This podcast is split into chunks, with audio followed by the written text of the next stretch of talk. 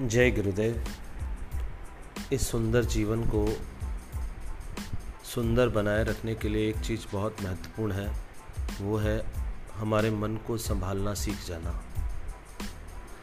अगर जीवन में हम मन को संभालना सीख जाते हैं तो वो मन ही है जो हमारे जीवन को नई ऊंचाइयों पर ले जाता है, हमारे जीवन को सार्थक बना देता है।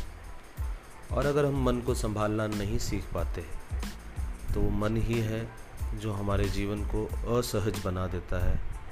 जीवन जीने में बिल्कुल भी मज़ा नहीं आता। तो मन को संभालना सीखना, ये बहुत इंपॉर्टेंट है।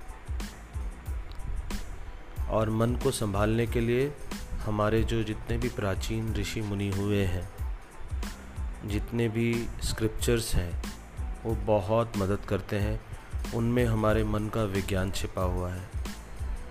कैसे हम अपने मन को संभाल सकते हैं, उसको एक नई दिशा दे सकते हैं तो निश्चित रूप से हमारे जितने भी स्क्रिप्चर्स हैं, गीता है, महाभारत है, भागवत गीता है, अष्टावक्र गीता है, योग वशिष्ठ है, यदि हम इनको रोज़ थोड़ा थोड़ा अध्ययन करते रहें तो हमारा मन संभलना सीख जाता है।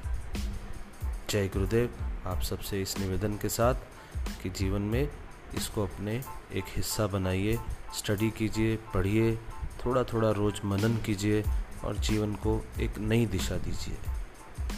जय गुरुदेव।